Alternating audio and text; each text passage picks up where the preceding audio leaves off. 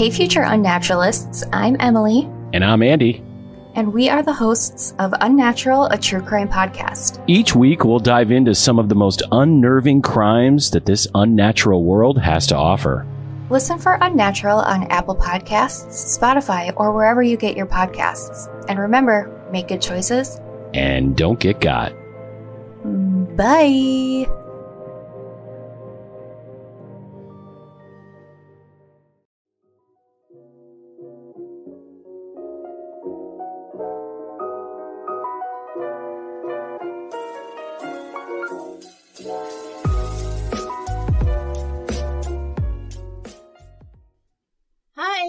I'm Didi West, And I'm Summer.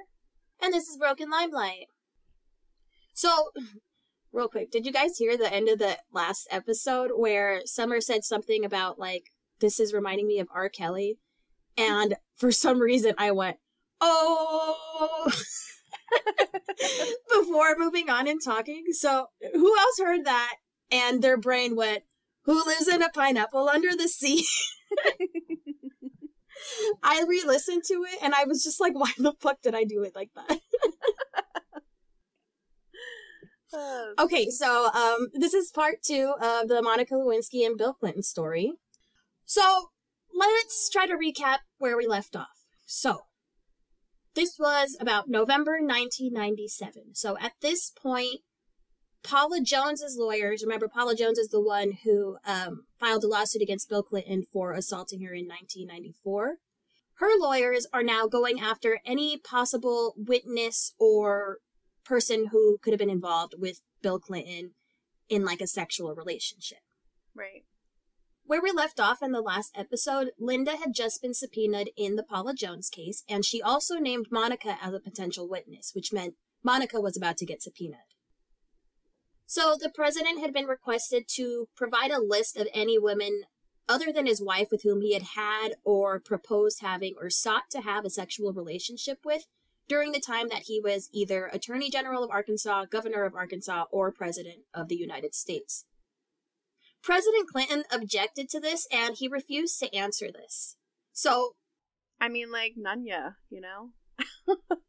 that's really funny that you said that because he ended up like being ordered by the judge to respond, so he just wrote none.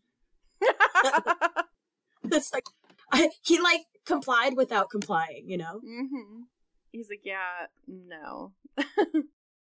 So on December 5th, 97, the attorneys for the Paula Jones case identified Monica Lewinsky as a potential witness in the sexual harassment case. So they faxed their witness list over to the president's attorney, whose name was Robert Bennett. But Monica didn't actually learn that she was involved in the case for another 12 days when the president told her. Oh. So she found out by Bill Clinton that she was in the case. Yeah. Um, so that was December 5th. So then on December 15th, Paula Jones's lawyers served the president with a second set of documents that, um, or I'm sorry, a second set of document requests, and they requested it by overnight mail. And these uh, these requests asked the president to produce documents that related to communications between him and Monica Lewinsky. This was actually the very first discovery in the Paula Jones case that referred to Monica Lewinsky by name. Oh. And then a couple days later, on December 17th, the president called up Monica in the middle of the night, and that was when he finally told her that she was on the witness list and she might have to testify under oath in the Paula Jones case. And Monica said, According to Monica, the president said it broke his heart to see her name on the witness list. He told her that she wouldn't necessarily be subpoenaed, but if she were, he suggested that she sign an affidavit to try to satisfy uh, Paula's lawyers and not be deposed. He also told her that if she was subpoenaed, to say that she only came to the White House to see Betty. On December 28th, Monica met with Bill Clinton in the adjoining study to the Oval Office where she gave him several Christmas gifts. They kissed a little bit, but then later that day, um, Betty, the secretary, drove to Monica's apartment and she collected a box that contained some of the gifts that were included in this. They were named in the subpoena. So Betty took the box home and hid it under her bed. Betty is a Ride or die. Ballsy Betty. Yeah, ballsy Betty. Yeah, really, really is a ride or die. Betty's like, that's gonna cost you extra, Mr. Clinton.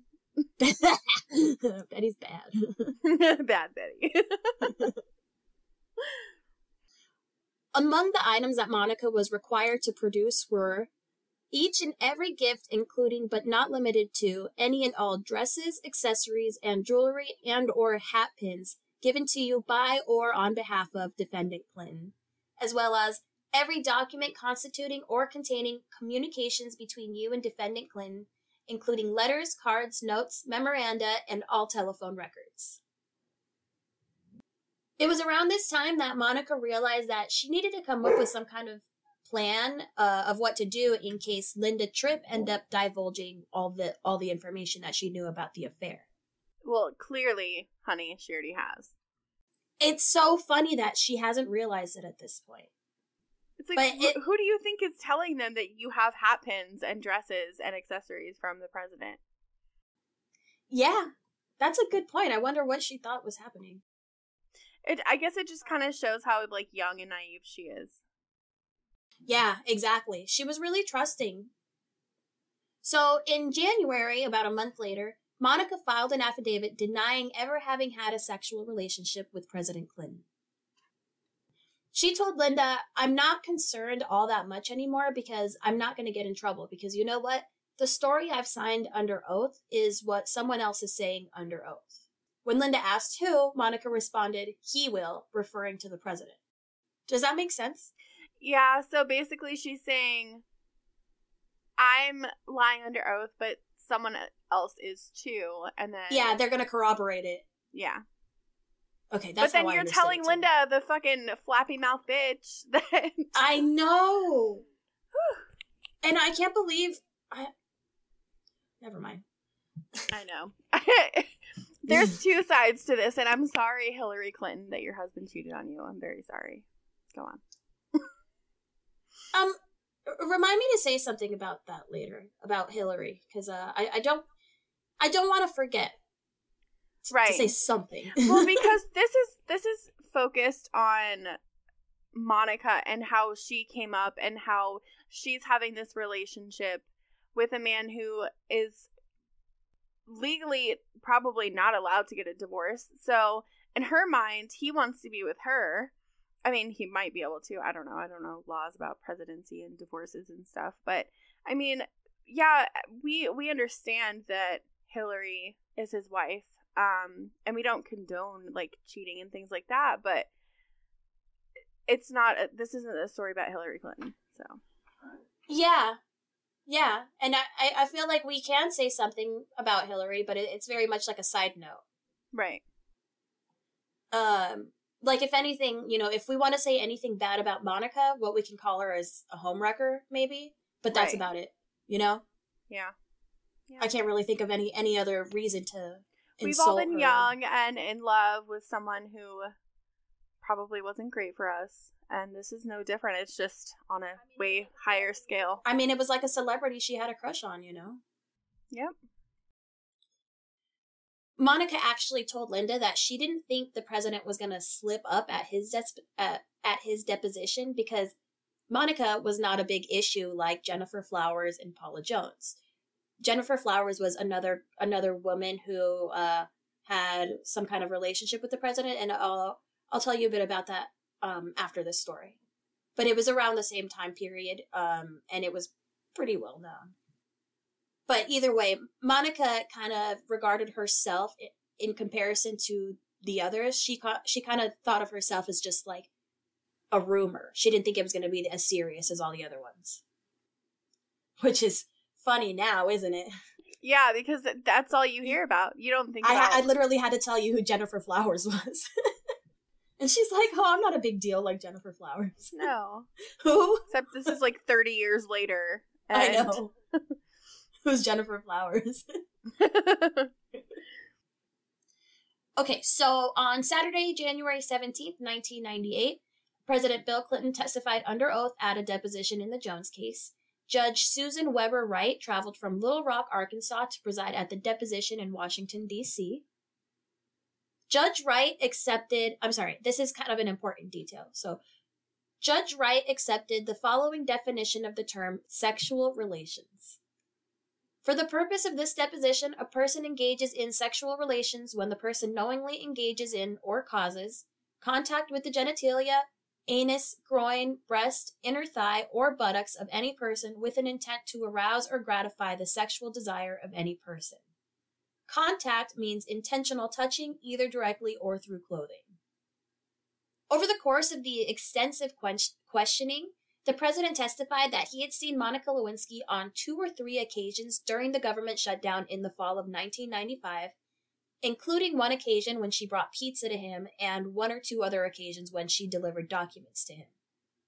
He could not recall whether he had been alone with Monica on such occasions, although he acknowledged that it was possible. The president further testified that he could not remember the subject of any conversations with Miss Lewinsky.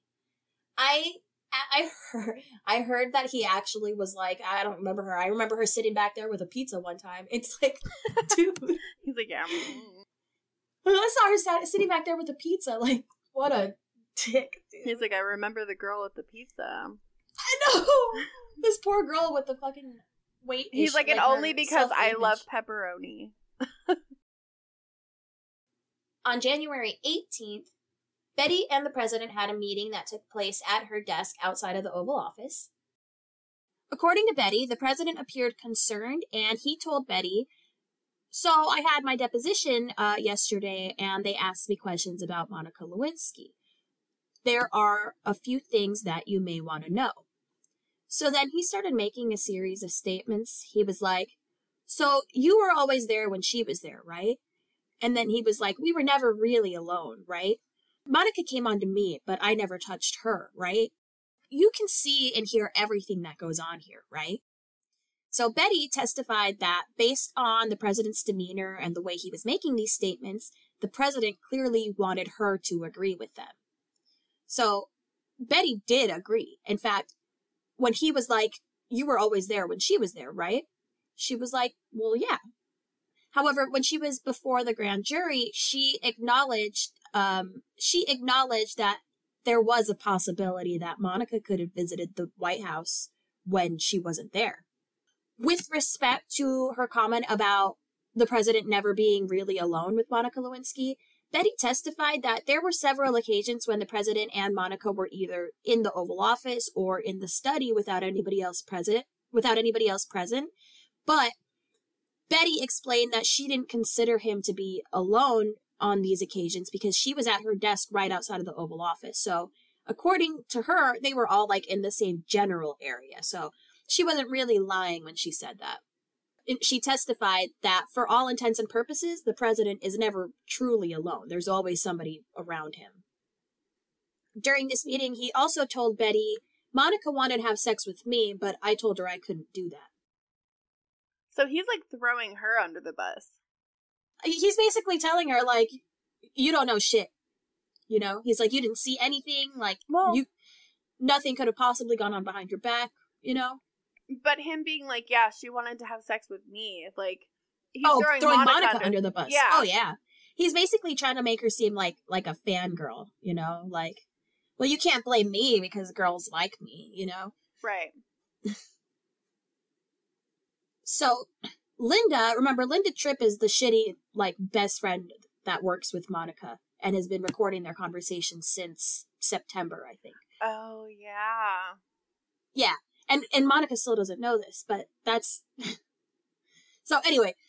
Linda knew that Monica, when she filed the affidavit in January, like she basically was making a false statement saying that she didn't have an affair with the president. So Linda knew that this was a fake, like a false statement.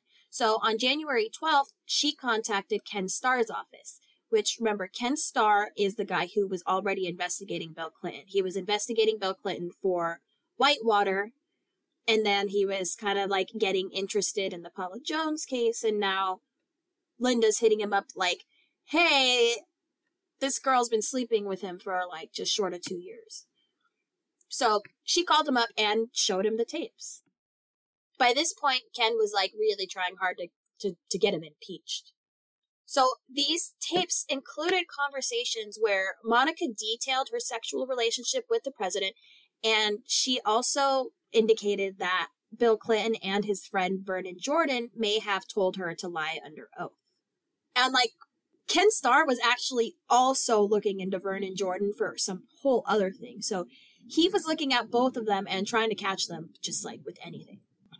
After talking to Linda, Ken Starr got permission to expand his investigation, which allowed him to formally investigate the possibility of perjury and obstruction of justice by Bill Clinton in the Paula Jones case. Linda then met up with Monica at the Ritz Carlton while wearing a wire. And the FBI were actually like like right outside, like like in surrounding rooms, but Monica had no idea and never didn't find out until afterwards. Oh wow. On January 17th, 1998, Bill Clinton gave a sworn deposition as part of the Jones lawsuit, where he denied having a sexual relationship with Monica. A few days later, he addressed the nation in a now notorious public statement in which he stated, I did not have sexual relations with that woman, Miss Lewinsky. So Monica's name blew the fuck up. Investigators were not only threatening to throw her in prison for perjury, but they also threatened to ho- they also threatened to throw her mother in jail for knowing about the affair and keeping it a secret. Also, remember how she had gone to Vernon Jordan and he um he got her a job at Revlon because supposedly her name had been like blacklisted at the White House. So she was all excited to she had like left her job at the White House and Vernon Jordan, who's friends with the president and like um an advisor, I think, he helped Monica like get all these interviews and she got hired with like the Revlon Corporation in New York. Well, after this all happened and the president made that statement, Revlon took their job back. They they recanted the job offer. Oh no. So over the next few months, Monica's life just fucking sucked. Like her name was everywhere and everybody knew her face. She couldn't get away from this story. On April 1st, the court dismissed the Paula Jones lawsuit on the grounds that Paula failed to demonstrate any damages. What? I know.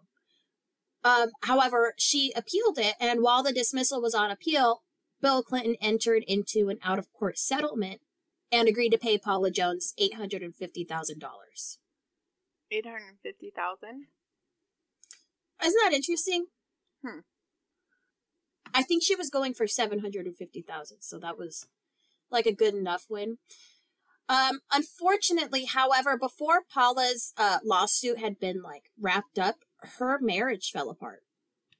She had also like she was so much in the in the um in the public eye that like and people made fun of her. It was it was so sad because nobody took her seriously because she was like small and kind of pretty and she had braces and she had a really big nose. So she ended up getting a nose job because like everybody was talking about her like she was just this dumb country girl from Arkansas with a big nose.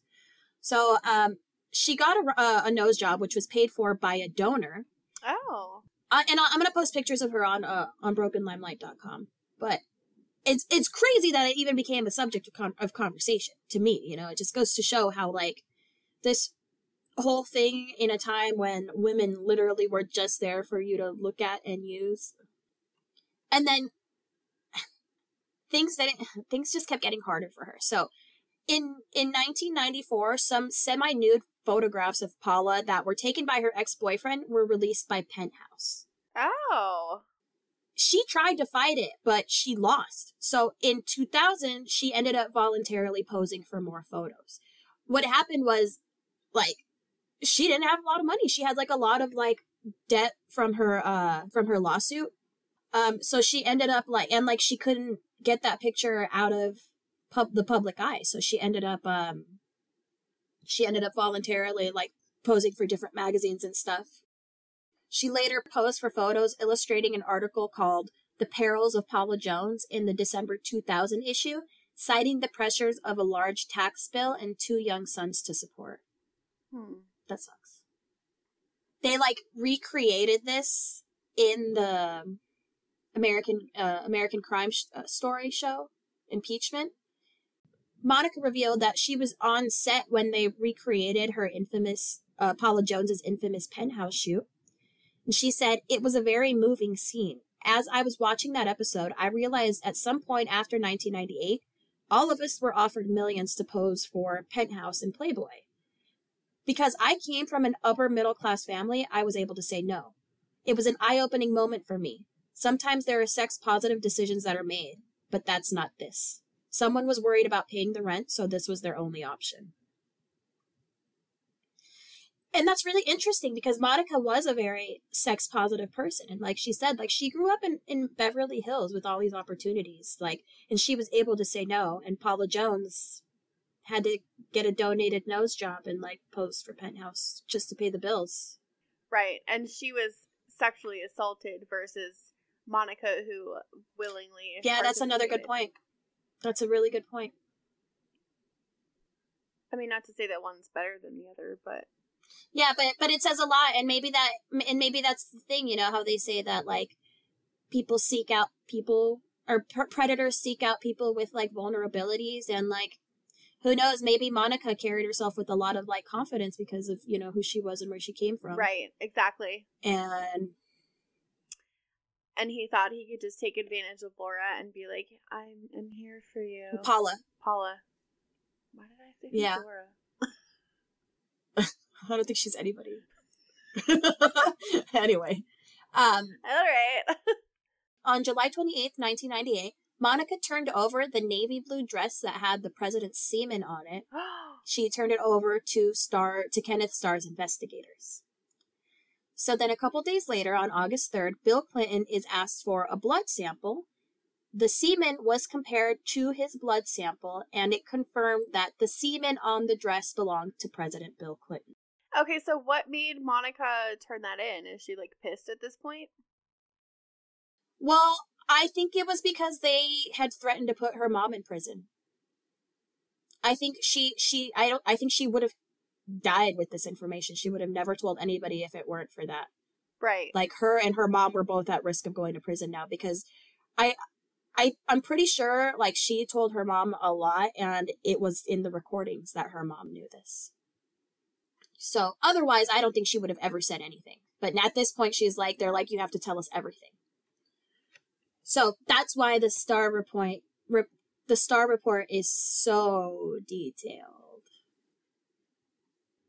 On August 17th, 1998, Bill Clinton became the first sitting president to testify before the Office of Independent Counsel as the subject of grand jury investigation.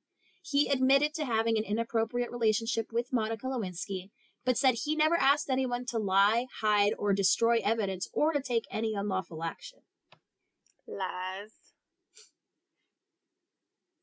During his grand jury testimony, the president was asked whether Monica Lewinsky performed oral sex on him, and if so, whether he had committed perjury in his civil de- in his civil deposition by denying a sexual relationship, sexual affair, or sexual relations with her.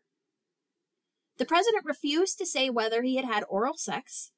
Instead, the president said that the undefined terms sexual affair, sexual relationship, and sexual relations necessarily require sexual intercourse, and also that he had not engaged in intercourse with Monica Lewinsky, and that he therefore had not committed perjury in denying having a sexual relationship, affair, or sexual relations.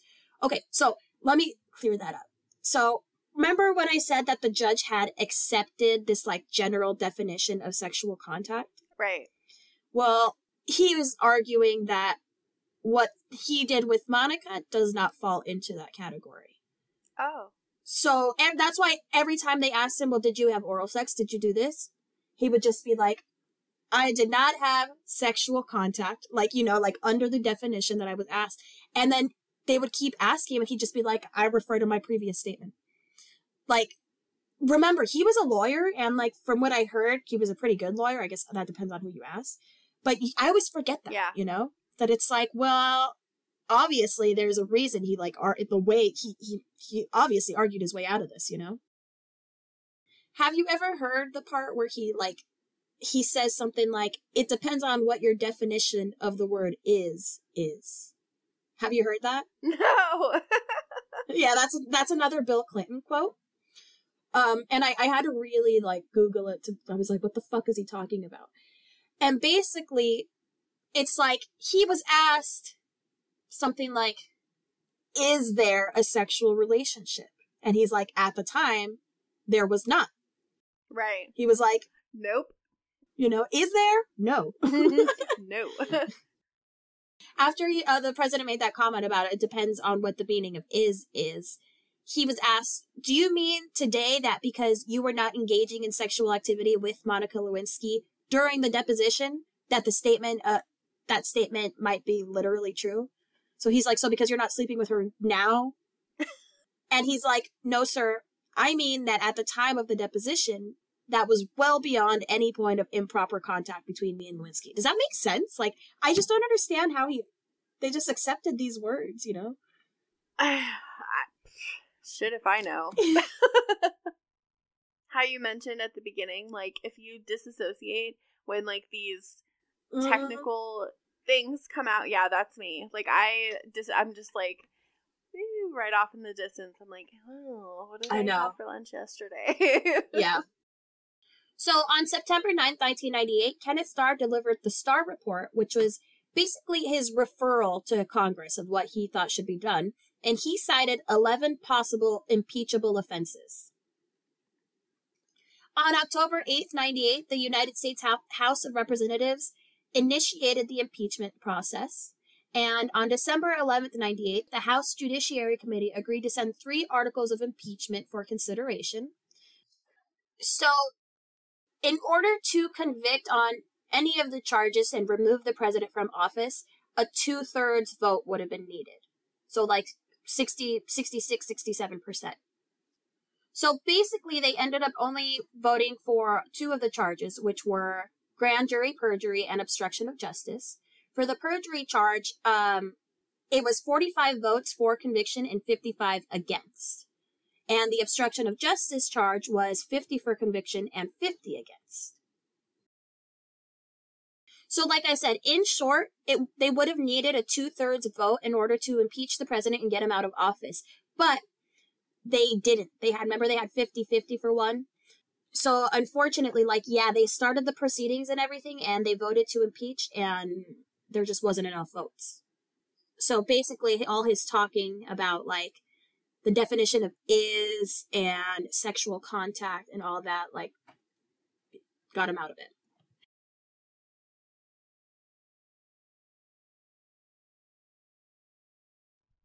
Uh, so basically, he was acquitted because they couldn't prove that he was actively having an affair with Monica. Because remember, he was mostly was being acquitted, or he was mostly If that was the case, the then- articles of impeachment that they accepted was obstruction of justice and perjury.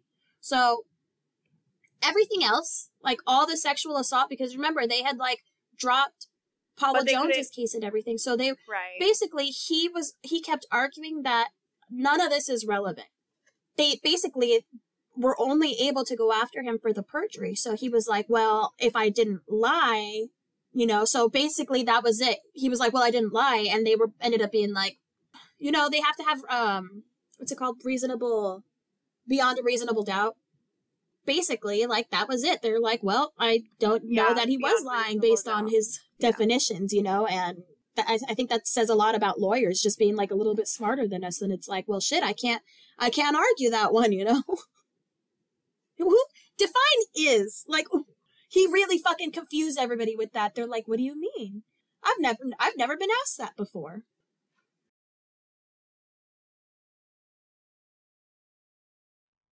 Right, right. And it's I don't know. That that's all crazy to me. How people can just like maneuver their way out even though you know, like you know that they did or that they were lying, but they're like I wasn't lying. I was just lying really really well. Regarding the president's deposition, this is what the judge wrote. Simply put, the president's deposition testimony regarding whether he had ever been alone with Miss Lewinsky was intentionally false, and his statements regarding whether he had ever engaged in sexual relations relations with Monica Lewinsky likewise were intentionally false.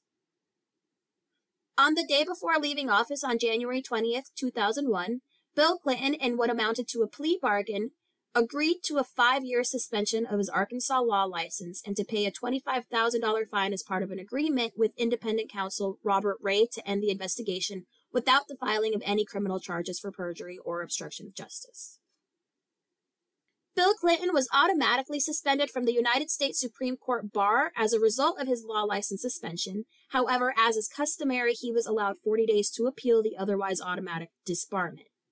Clinton resigned from the Supreme Court bar during the 40 day appeals period.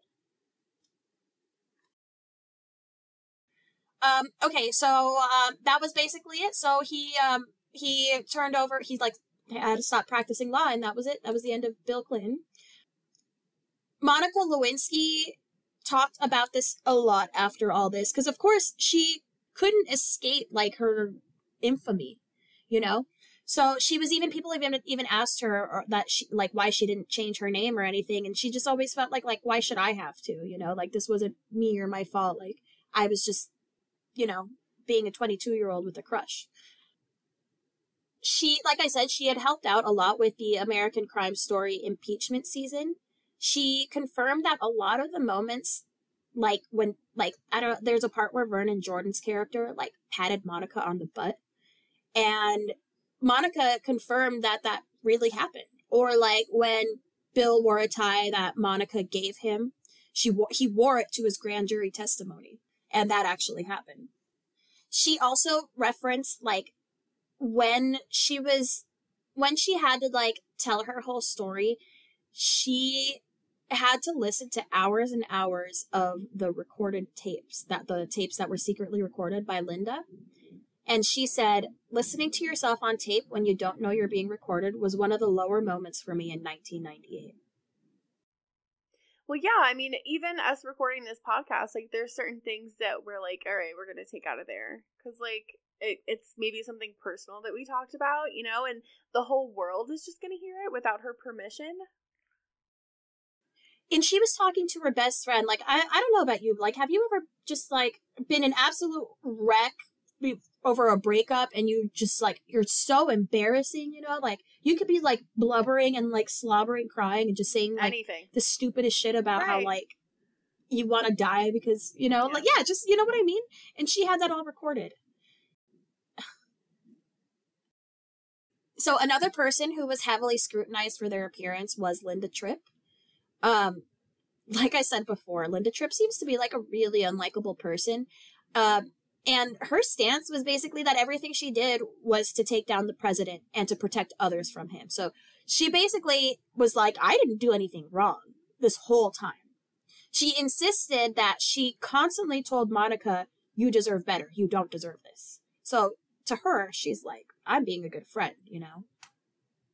But like everyone in America hated Linda Tripp and they were calling her a backstabber and treacherous.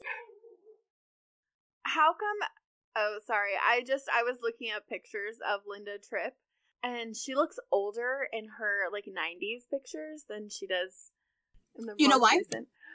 Why? She got she got plastic surgery. Oh. Because of all this. So Linda was like 5 foot 10 and she walked like with a hunchback. And um she ended up under a lot of scrutiny for because she like everybody hated her but she was also ugly. So she ended up getting a nose job, a chin tuck, plastic surgery, and liposuction. Oh. did you see? Did you see the before and after? Look up a before and after. That's what I did. But um, have you seen? have you seen the Saturday Night Live? Yeah, with uh John Goodman, with John Goodman and uh oh, what is that girl's name? The one from um Superstar. Oh, I can't remember her name. Oh, that's on, what it's called, on. right? Superstar. Oh, you have to watch. Okay, I'm gonna put that on the website too because it's fucking funny. It just killed me, like seeing that, because oh, all I see is like it's the fucking thumbnail. Funny, it's funny. Like, can you imagine just being a woman and John Goodman is playing you? Not even like a pretty little guy, you know. It's John. It's fucking Roseanne Barr's husband, you know. Exactly. Dan Sorry. Conner is fucking play. Yeah, it's fucking that was messed up. You know, that is a burn. Okay, but the funny thing is, is because I'm on Google Images, so like I see him next to her, and I'm kind of like, okay, it works. So um, remember I was telling you that they had Sarah Paulson play her, and I was like, it's incredible the prosthetics because she doesn't look like herself at all. I mean, Sarah Paulson, like she looks a lot like Linda Tripp. But then in the show, they have Linda Tripp go through plastic surgery, and then it looks like Paul, like Sarah Paulson. That's so funny. Yeah, because they give her like fake teeth and like a fake nose and like extra neck, and they like and padded shoulders and a bodysuit, which is like a whole other topic of conversation. There's a lot of like conversation about whether it's okay to wear fat suits or not, as opposed to just like hiring a fat person.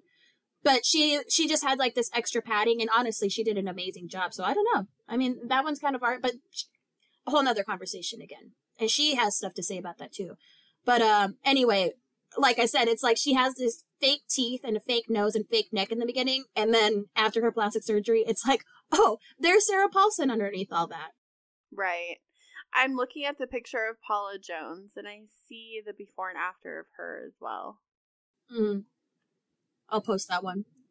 Okay, so I do want to um recap on some of the other cases of sexual uh, I'm sorry, the other cases of sexual assault. So first of all, let's talk about Kathleen Willey. Um, if you remember, Kathleen Willey was somebody who I mentioned in the last episode. She was like a coworker and friend or acquaintance of Linda Tripp's. So Kathleen Willey was the one who came forward with an um, allegations against President Bill Clinton, but Linda and like six other people were like, no, that was definitely consensual. Kathleen went looking for a relationship or like an affair with him or like a fling, like a hookup. And she came out of there like smiling and like her hair all messed up, but she looked like post orgasm, you know? So. Yeah. Anyway, Kathleen Willey was granted immunity in this. Um, Ken Starr and his team actually determined that she lied under oath repeatedly to his investigators, and they ended up concluded concluding that there was insufficient evidence to continue pursuing her allegations against President Clinton. In 2007, though, she published a book called Target Caught in the Crosshairs of Bill and Hillary Clinton, which was about her experiences with the Clintons in the White House. In July 2015, Kathleen Willey launched an anti Clinton website called A Scandal a Day. An anti Clinton website. Okay, so um, like I said, these allegations of sexual assault against Bill Clinton were not the only ones. I, I wanted to avoid going into detail about these cases that didn't relate to Monica all that much, but I'm going to tell you now about a couple of other women who came forward with similar allegations in case you're still listening. One could say that there is a pattern of this alleged behavior of Bill Clinton's. So, uh, first, I had mentioned Gennifer Flowers. So, Gennifer Flowers is an American author, singer, model, actress, and she was a former employee of the state of Arkansas. And she was also um, a TV journalist. So during Bill Clinton's 1992 presidential election campaign, Gennifer Flowers came forward to say that she had had a 12 year extramarital relationship with Bill Clinton and that he had assisted her in securing a job as an admin assistant with the Arkansas Appeal Tribunal. The state of Arkansas had fired Flowers in early 92 for failing to show up to work. After Bill Clinton denied having a relationship with her on 60 Minutes, she held a press conference where she played tape recordings that she, she had secretly made of phone calls with Bill Clinton. I wonder if that's where um, uh, Lucianne Goldberg got that idea. Probably. In in January 1998, Bill Clinton had a deposition where he was denying um, Kathleen Willey's uh, uh, accusations against him. And during that deposition, he actually admitted that he had had a sexual encounter with Gennifer Flowers. However, he said that it was only one occasion in 1977. Again, she says that it was 12 years. As of 2007, Gennifer Flowers actually lives in Las Vegas, Nevada. Hmm. Yeah, interestingly, during this time, she was broadly supportive of the presidential campaign of Hillary Clinton, saying that she wanted to support her own gender. She also denied that she had any interest whatsoever in getting back out there and bashing Hillary Clinton. But then, in 2016, Flowers tweeted her support for the presidential campaign of Donald Trump. So I wonder what happened there, if it if it's irrelevant or not, if something happened there, or if she just decided to change her stance. It's interesting that she was supporting Hillary in the first place, though, isn't it? Yeah. Huh.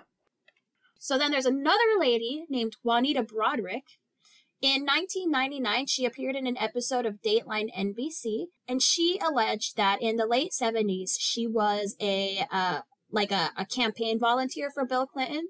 And she alleged that I believe it was 1978 that Bill Clinton raped her in her hotel room. Oh my god. According to her, she agreed to meet with Bill Clinton for coffee in the lobby of her hotel, but then Bill Clinton asked if they could go to her room to avoid a crowd of reporters, so she agreed. Broaddrick stated that once Clinton had isolated her in her hotel room, he raped her. She said that he actually bit her lip during the assault and like like making her bleed, which is pretty fucking traumatic, right? What the hell? However, Bill Clinton denied these allegations through his lawyer. Now, a lot of people didn't believe Juanita because in the beginning she she actually denied having been raped by him, but she later said that she only denied being raped under oath to protect her privacy. Because she was too ashamed to admit it? Yeah, probably because I mean, well, look at what happened to Monica, you know. Oh, true. Uh, supporters of Clinton have also noted that Juanita continued to support him and appear at public events uh, weeks after the alleged ra- rape. And Juanita said that she couldn't remember exactly the day or the month of the alleged incident. So a lot of people, like, don't believe her. I mean, that's a little fishy. Yeah. Um, she did state that in 1978 she revealed this alleged assault to five uh, intimates. What does that mean? Like five close friends, I'm guessing. Yeah, I'd assume it's Intimates? close friends. Yeah, people close to her, and that they all advised her not to cause trouble for herself by going public. Okay, but this was in 1978, and when was the. When did all this come out? Uh, 1999. So it was right um after the whole impeachment thing, because that was all 1998. I mean, that is 21 years. So, I mean, I can see not remembering the month. I I mean, and and this is just me trying to trying to step into her shoes for a second. I would imagine that it's because nobody would believe her. But now that it's happening to other people, it's like, okay, maybe now somebody will believe me. Right, exactly. All right. Um, I got another one. Here we go. In October 2016, a woman named Leslie Milwee accused Bill Clinton of sexually assaulting her three times in 1980.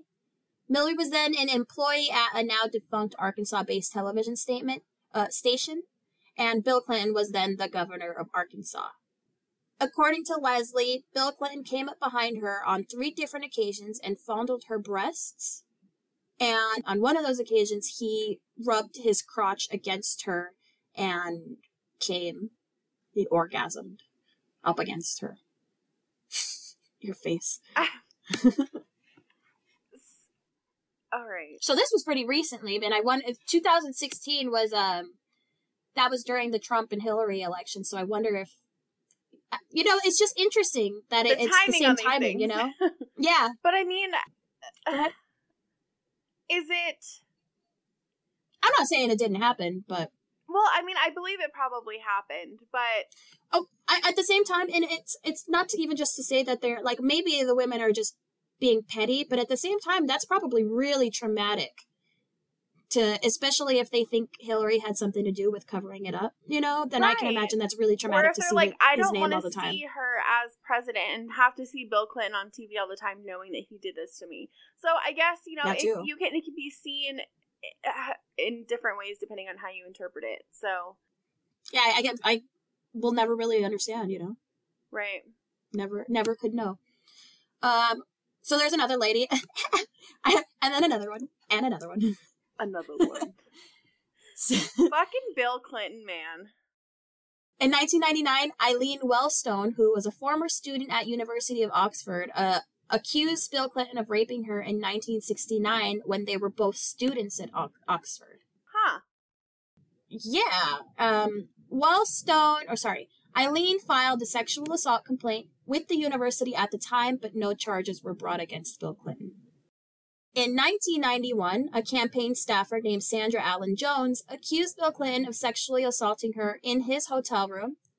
She claimed that he exposed himself to her and forced her to conduct oral sex on him while they were sitting on the couch. A former professor from the University of Arkansas claimed that Bill Clinton had groped a female student and tried to trap her in his office when he was a professor.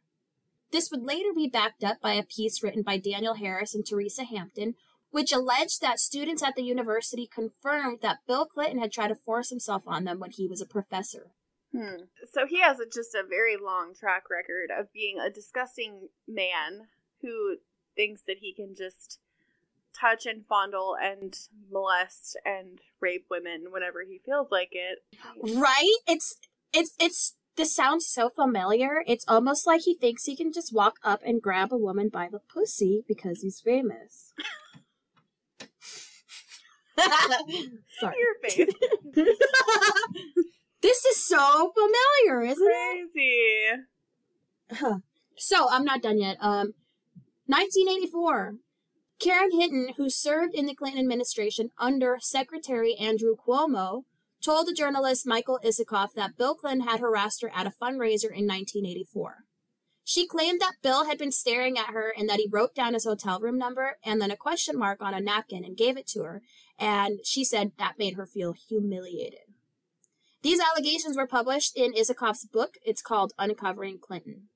I'm so I feel like I'm a devil's advocate here because like I haven't voiced too much, but it's it's I question people, but then again you don't want to question people, but he so he gave You want to give them the benefit of the doubt, but you're trying to you're trying to be unbiased, so Right, good. exactly. So you're telling me that he gave you his hotel room number and you were so humiliated. Why? I don't understand. It's or is uh, uh, I think it's a hard position to be in. I mean, it's like if he weren't the president, I might just be like, this guy's kind of scummy. You know what I mean? But it's like because he's the president, I can imagine that it's like you can't like throw water in his face or something. You know what I mean? It's yeah. like you you kind of and not just that, he probably it was probably like I don't know. The way I imagine it, it's if she got offended like that and humiliated, he probably did it in front of everybody and like I don't know, maybe his wife was there or something or or maybe he didn't, but maybe he just did it in front of everybody and it's like everybody knows now that he just picked me to go up to his room with him, you know? Like Yeah. I'm some hooker.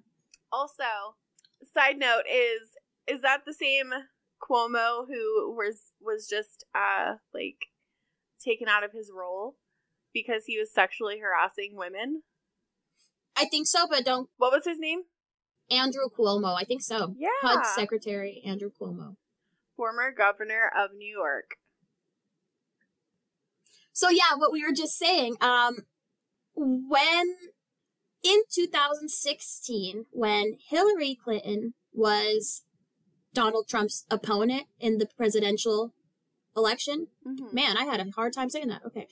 In 2016, during the election where Hillary Clinton was against, uh, was running against Donald Trump, a recording came out where Donald Trump basically said how when you're famous, you don't even need to ask a woman. You just can walk up to them and grab them by the pussy.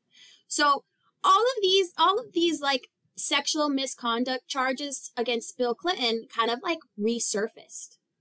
Because, of course, uh, everybody who didn't like Trump was talking shit about this, which, I mean, maybe even people who did. I don't know. But then it was like the people who supported Trump were now like, will remember Hillary's husband. Right. Yeah. And at this time, Juanita Broaddrick, Kathleen Willey, and Paula Jones all reemerged, like criticizing Hillary Clinton, accusing her of enabling her husband's alleged sexual assault on them. And what is the basis for thinking that she enabled it? Do you know? I, I mean, not for sure. Unless, I mean, because it's so hard to say because, like, we weren't there and those women were. So maybe they're like, Hillary fucking knew How would she what was not? going on, or maybe she didn't. Yeah, maybe they know something is- we don't know. Right. And with as long as his history is of doing things like this, like, she has, she married him. Like, she knows the nature of her husband. She knows that he could be flirty or sexually advanced. Yeah. You know, advanced. Yeah, she she has said some things about how he, you know, had a traumatic childhood, so he like kind of has like a like, a sex addiction or, or more like a need to yeah, like a compulsion kind of. Um, but it's like, oh, hang on a second, I'm I'm about to answer your question right here. So, two days after the release of that recording, Broaddrick, Willey and Jones all appeared as guests guests at the second 2016 presidential debate and referenced Bill Clinton in pre-debate statements. Broaddrick's allegations resurfaced early in the campaign, and in various interviews, she stated that Bill Clinton raped her and Hillary Clinton knew about it and tried to threaten Broaddrick into remaining silent. She said that she started giving some interviews in 2015 because Hillary Clinton had made a statement saying that victims of sexual sexual assault should be believed, and this angered Juanita Broaddrick. Mm. Hypocrisy. In November 2017, Bill Clinton was accused of sexually assaulting four women in the early 2000s. So, Bill Clinton had been hired by Ron Burkle, who was a Playboy billionaire invest, uh, investor. Clinton helped Burkle generate business, and they flew around the world together with a flock of beautiful young women on Burkle's private jet, which was nicknamed Air Fuck One. The four women who have remained anonymous were in low level positions at the Burkle Company. The women were in their late teens at the time and claimed that they were sexually assaulted by Bill Clinton. In 2018, Bill Clinton was asked if he would have approached the sexual misconduct allegations dis- differently in the wake of the Me Too movement, but he said he would not. When asked if he owed Monica Lewinsky a personal apology, he also said that he did not. Now, Hillary Clinton Hillary Clinton has remained largely silent on the topic of allegations against Bill. In her 2017 memoir called What Happened, Clinton noted Donald Trump brought to our second debate three women who had accused my husband of bad acts decades ago. She also wrote, There were times that I was deeply unsure about whether our marriage could or should survive. But on those days, I asked myself the questions that mattered most to me. Do I still love him? And can I still be in this marriage without becoming unrecognizable to myself? Twisted by anger, resentment, or remoteness? The answers were always yes, so I kept going. So, the thing I wanted to say about Hillary and Monica is like, it's kind of been like asked if, or like, I think I actually said this in the last episode. Um, Monica was asked if, like, how she feels this affect or like Monica was asked if she ever thought about how this affected Hillary. If did she ever once think about Hillary, you know? And Monica was actually really like polite in her way of answering, but it's always kind of been implied that it's because Hillary doesn't like to suck dick. And first of all, it's kind of shitty that we can even have this conversation, but it's like right. how is it that like well, people can talk shit about Hillary for not sucking dick and at the same time talk shit about Monica for sucking dick. Right, exactly. Like there's legitimately no right way to be a woman. Yeah. I mean, honestly, it doesn't the fact that Bill Clinton wants to go around and find people to suck his dick, doesn't that seem like a Bill Clinton problem? Yeah. Like that shouldn't be Monica or Hillary's problem. Like I mean, like you said, that's between Bill and Hillary's marriage, you know what I mean? But the fact that like society has kind of trashed these two, it's just kind of like either slut shaming or prude shaming. Like what the fuck? Like who cares if they want to suck dick? Like it doesn't doesn't make anything more of you, you know? Right. And and nobody is to say that Hillary isn't like, you know what? Do whatever makes you happy, but at the end of the day, I'm your wife. Or especially in the position that they were, like I mean, he was having an affair with a woman who worked at the White House. I mean, if that was any other person, nobody would send him to court. you know what I mean? Yeah, and I think that that says everything about like I mean, like Paula Jones being a state employee, she obviously wasn't the first one. Like Juanita Broaddrick didn't come forward, you know? And it's like we were saying earlier, like maybe this was a kind of thing about preying on people who didn't either didn't have the confidence to stand up for themselves or really didn't have a lot of friends or family or somebody to talk to, you know? Right. But yeah, anyway, that's that's all I got. You have anything else to say about this?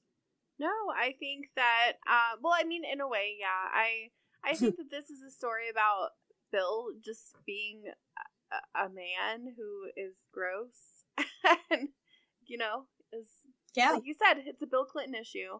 And if it if it were just Monica, you know, then maybe it, it wouldn't be such an issue. You know what I mean? But it's like Monica wasn't like now in hindsight, I don't I don't think anyway that Monica was just his girlfriend. I think Monica was like prey. This was, you know, he knows how to take advantage of young women. He's done this before. Right. He knows how to cover it up. He knows just what to say to keep her on the line, Yep. you know? Yeah.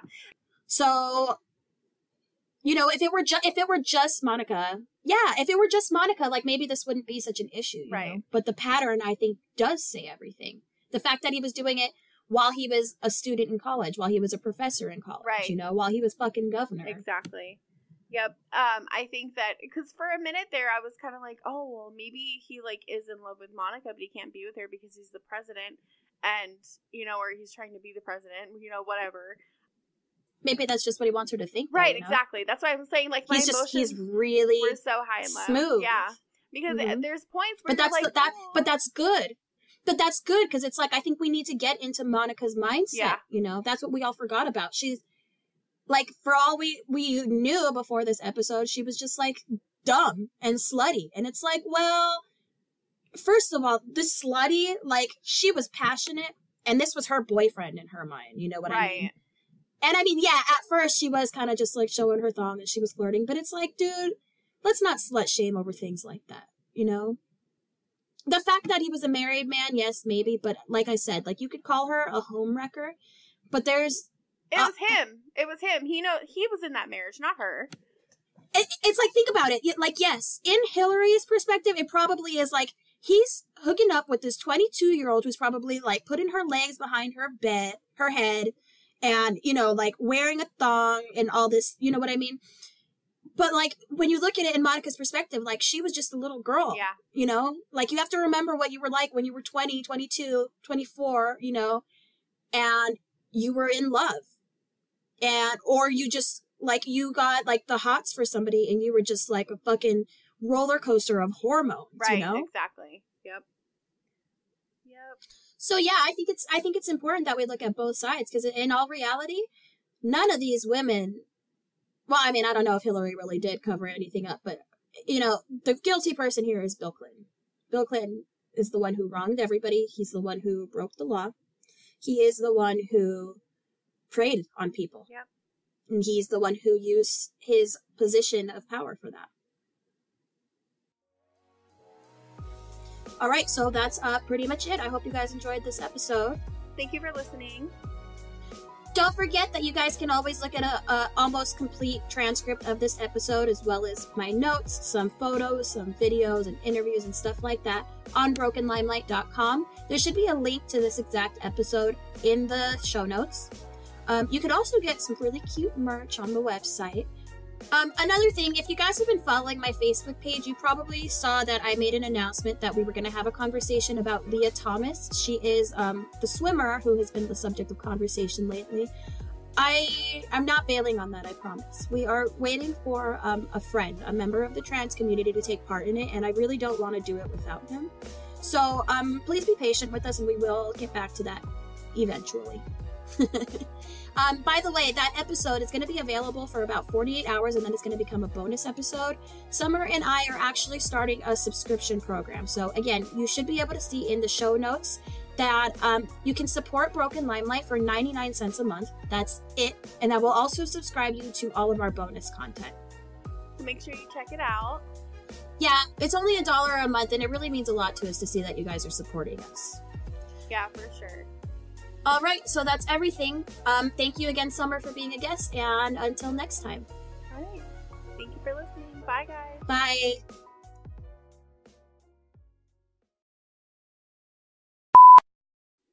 Hi.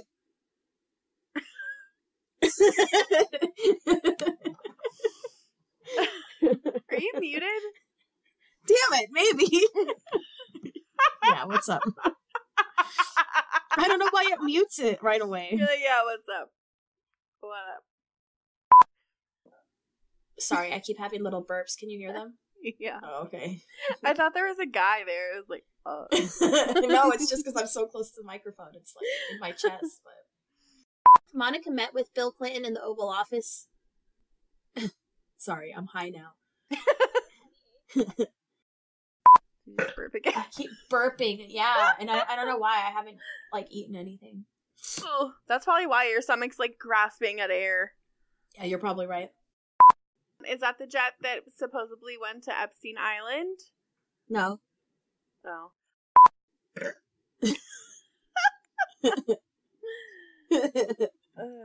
You're killing me. BarkBox, bark box, BarkBox, bark box. You guys know my dogs, Jude and Eleanor Rigby. Well, we just started getting them BarkBox, and I'm telling you, your dogs will love you. No more are they angry at the mailman. No more, I say. It's like a box of dog joy that's delivered every month, and each box tells a different story with different themed toys, treats, and photo worthy props. Typically, what we get in each box is a couple of toys, a couple of treats, and a chew, but you can actually tailor fit your box to fit your dog's needs. Guys, I'm telling you, your dogs will love you, even more than they already do. So try it out, and if you use my link, you'll get a free extra month of BarkBox, which is a $35 value. So just head to barkbox.com slash broken limelight and get started on your first BarkBox today. BarkBox, BarkBox, BarkBox, BarkBox. Nailed it, Jude.